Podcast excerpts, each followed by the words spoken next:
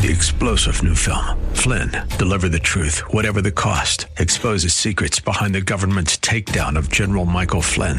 Flynn knew what the intel world had been up to. He ordered the first audit of the use of contractors. This set off alarm bells. He told the truth. He was the most dangerous person for Donald Trump to hire. They had to get rid of Flynn. Flynn, deliver the truth, whatever the cost. Available now. Watch it today. Go to salemnow.com. Salemnow.com.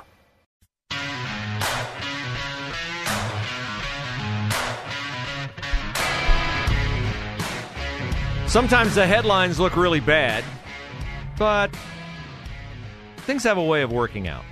That's how I view what just came across from Axios, which is a left wing site.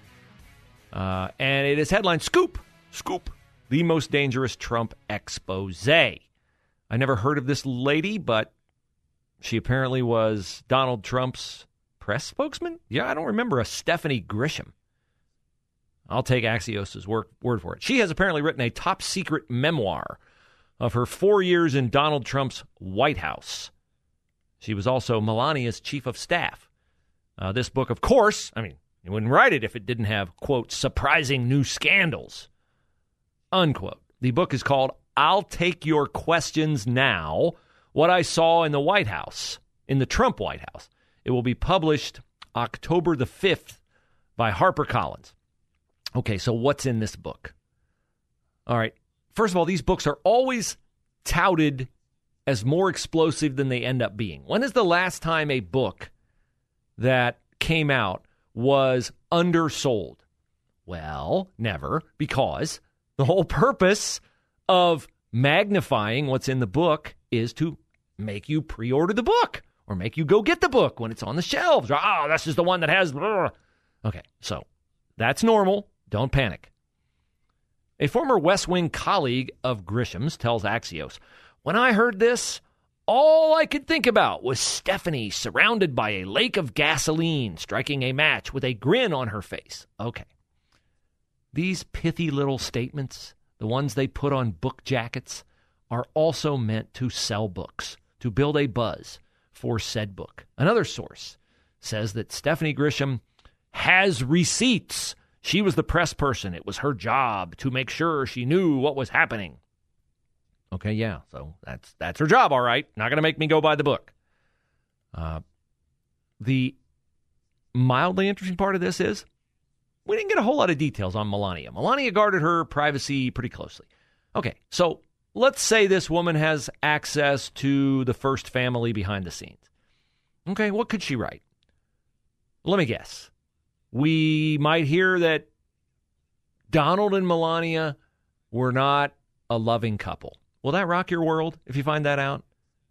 It won't rock mine. I'd be sad because every marriage should be thriving and feature two people growing closer together every day, not further apart. But would it shock you? No, it would not shock you. I don't think. Didn't Donald Trump's marriage to Melania, was that marriage number four, I think, for Trump, always seem a little bit weird. Like, why is she married to a guy that old? Like, I don't know. It just seemed a little bit weird. Okay, married him for his money, maybe. Who knows? So that won't change how I view Donald Trump.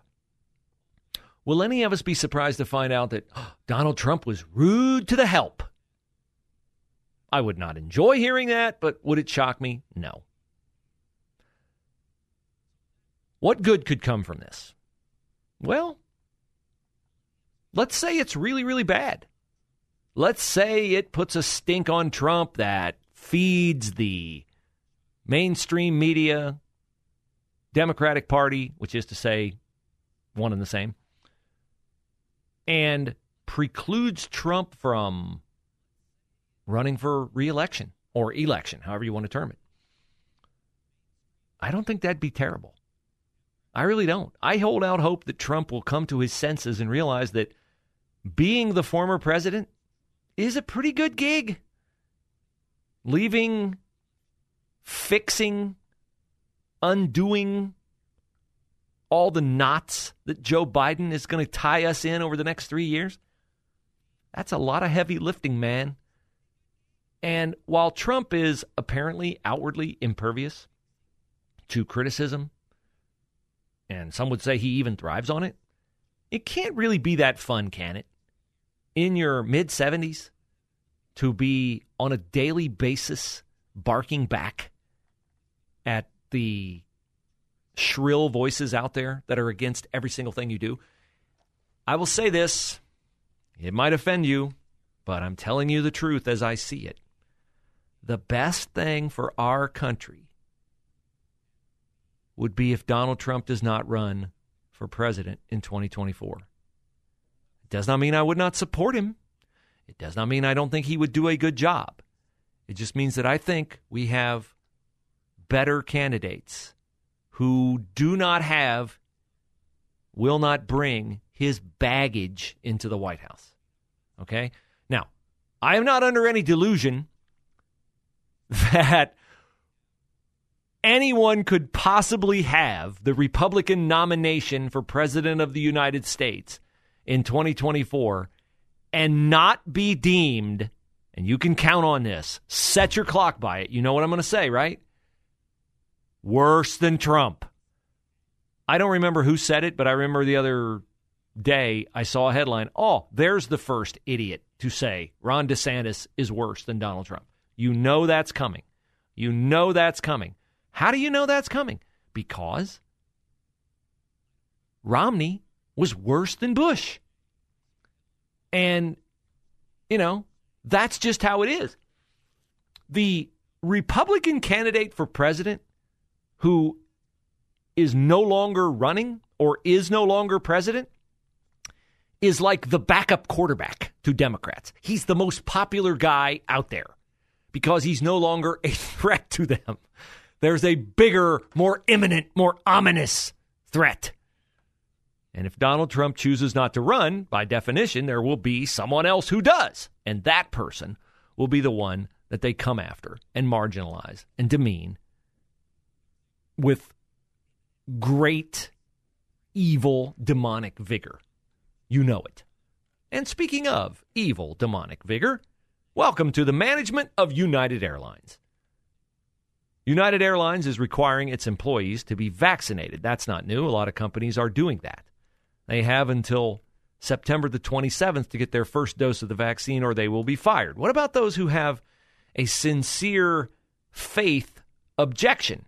Hmm, well, you can say, isn't that nice of United Airlines to accommodate its employees who have a sincere faith objection?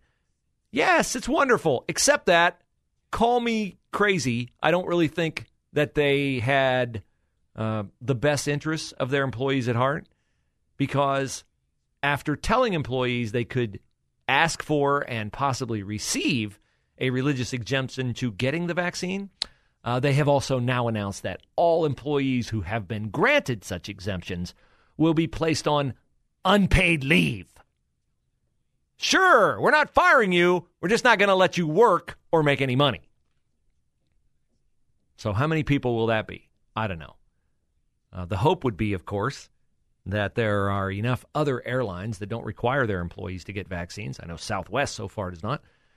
That those pilots, those flight attendants, mechanics, others will be able to get work at those airlines. Again, this is another example of a headline that you look at it and you go, wow, man, uh, we're losing this battle, man. We are losing this battle. Yeah, I know it feels that way, but never underestimate God's sovereign authority. There's a reason why the Bible says the wisdom of man is foolishness to God. United Airlines, they're enacting what they think is their wisdom. Ah, we'll get those crazy religious zealots. We'll fix them. We'll give them their exemption they want so bad. We'll just not allow them to work or pay them. Oh, whoops. Uh, we don't have enough pilots or flight attendants to staff our flights. Maybe that'll end up being bad for United Airlines business. Maybe you, if you are so inclined, make your own choices, not telling you what to do. Maybe you'll decide to fly a different airline. And maybe United Airlines will feel the brunt of the decisions that they have made. Likewise, this woman who's publishing this book about Melania, sure, she'll get an advance for it. Sure, she'll get a lot of advance publicity. And maybe she'll accomplish her goal. Maybe she'll, let's say, pie in the sky, her fondest hope is that she'll enact revenge for her four years in the White House. And she'll bring down the great and powerful and evil and orange Donald Trump. She'll bring him down to his knees, render him a crying baby, no longer with any kind of political teeth. Congratulations. You've just gotten Ron DeSantis elected president of the United States for the first of two terms. Thank you for your service. It's possible. Don't underestimate God's ability to do it. I don't. Because I know it's very, very, very discouraging at times. But you either believe that God is sovereign or he isn't. You cannot plead and argue that God is sovereign and therefore uh, transgenderism is uh, not something that you can resolve with a sovereign God. Why would a sovereign God make someone the wrong gender? He wouldn't. That's my argument against transgenderism. I believe in a sovereign God. A sovereign God doesn't make mistakes. If he makes mistakes, he's not sovereign. So that's my argument against transgenderism. But you can't plead that and then claim, well, he's in charge of gender, but he's not in charge of politics. He's not in charge of business. He's not capable of taking headlines and making good things come from what appears to be bad. He is, and he always is, and he always will be.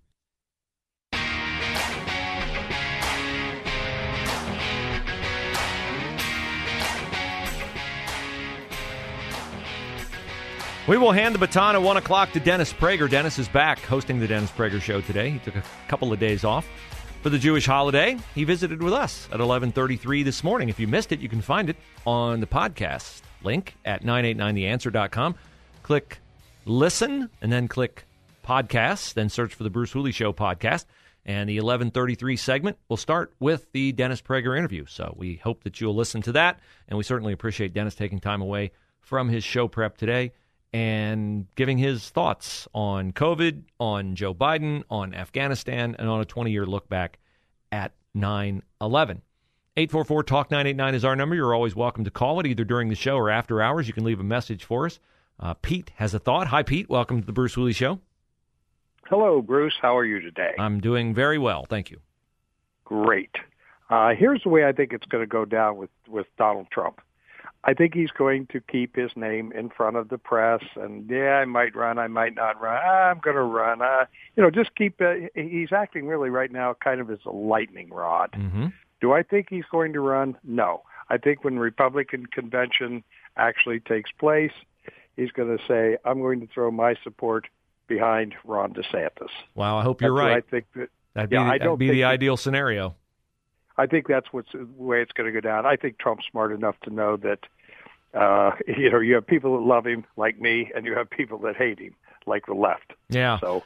Yeah, well, I certainly hope you're right, Pete, and I certainly hope that Donald Trump does the one thing that he could do for the good of the country, and that is do exactly what you said. Because the one mistake that the Republicans cannot afford is a divisive primary. The second mistake they can't afford is everybody dropping out and ceding it to Donald Trump because look at the zero of a president we have now. Someone who didn't even have to come out of his basement to become president. Why? Because so many people were motivated to go to the polls not to vote for Joe Biden, but to vote against Donald Trump. It's pretty logical that they'd have the same motivation to do so in 2024. So, you know, I'm with you. I'm a big supporter of Trump's policies. I, I like about eh, 60% of his personality.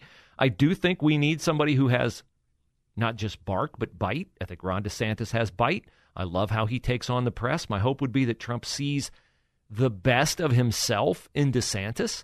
And I hope that DeSantis, you know, bends the knee, kisses the ring, does all the things that would grease the skids for Trump to say, you know what?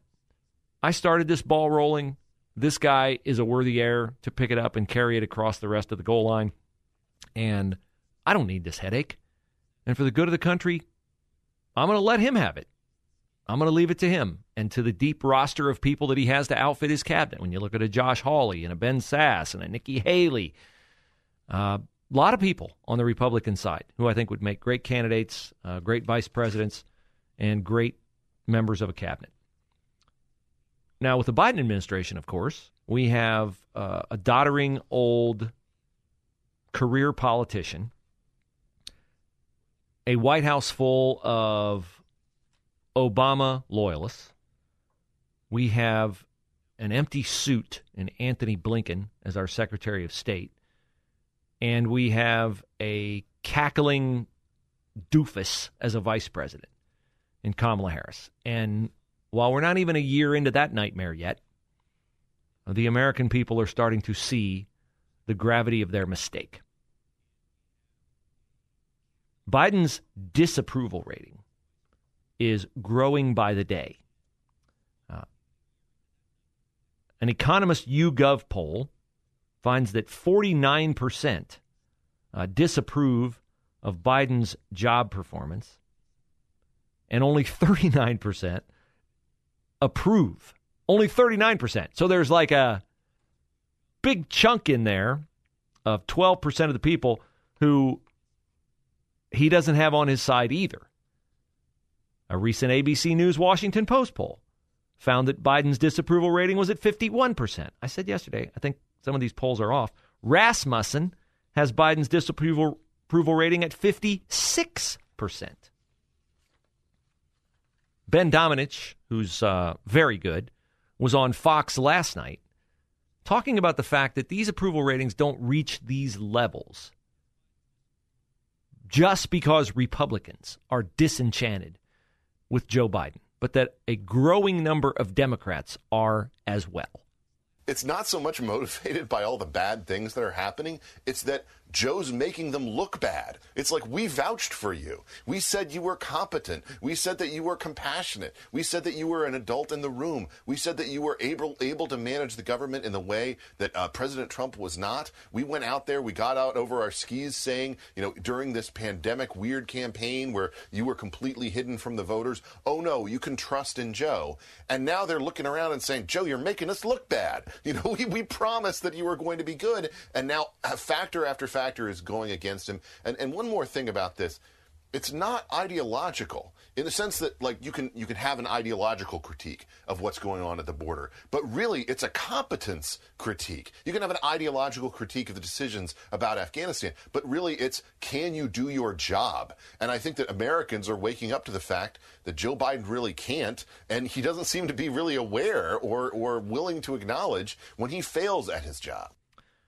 And that has become the signature question for Americans to answer ever since Ronald Reagan, who I think was the first to say, Are you better off now than you were four years ago? And if there's a presidency, and I know Biden would love to be like a modern day FDR, he'd love to be a modern day JFK, even a modern day LBJ. Biden is a worse version of Jimmy Carter. We had the Iranian hostage crisis with Jimmy Carter. We've got the Afghan humiliation with Joe Biden. We had uh, Carter talking about a malaise in America. Well, you want to talk about a malaise? Which, by the way, led to one of the greatest campaign ads of all time Reagan's It's Morning in America for his reelection. When he just contrasted, like, okay, I've been in four years. Here's where we are after me in four years. Remember what it was like when that knucklehead from Georgia was in? Well, that malaise is back, ladies and gentlemen. Only one in four Americans, 26%, believe that the country is headed in the right direction, which is down from 39% in June. 39% thought we were on the right track in June. Now only 26%. It's not like people are undecided either. 60% believe that the country is on the wrong track, up from 48% in June. So he's upside down in every way, in every poll, in every metric. With Dems, with Republicans, black unemployment is escalating. All of this provides a perfect contrast to simply lay on the table at the midterms and then in 2024 and say, well, you bought the ticket, you took the ride. How do you like it? How do you like it? Course, the daunting part of that is uh, what other damage could he do in the next three years? So, pray number one, and hope, number two. Three star general Michael J. Flynn, head of the Pentagon Intelligence Agency, knew all the government's dirty secrets. He was one of the most respected generals in the military. Flynn knew what the intel world had been up to. He understood its funding. He ordered the first audit of the use of contractors. This set off alarm bells. The explosive new documentary, Flynn, Deliver the Truth, Whatever the Cost, uncovers the facts behind this scandal. Flynn told the truth. He was the most dangerous person for Donald Trump to hire. I find out the worst enemy that I'm going to face in my life is right here in America. They took my assessment and they wanted me to change it. And I was like, I'm not changing it. They had to get rid of Flynn. With in depth interviews, archival footage, and never before seen personal records of the man behind the headlines. I just felt like I was drowning. Flynn, deliver the truth, whatever the cost. Available now. Watch it today. Go to salemnow.com. Salemnow.com.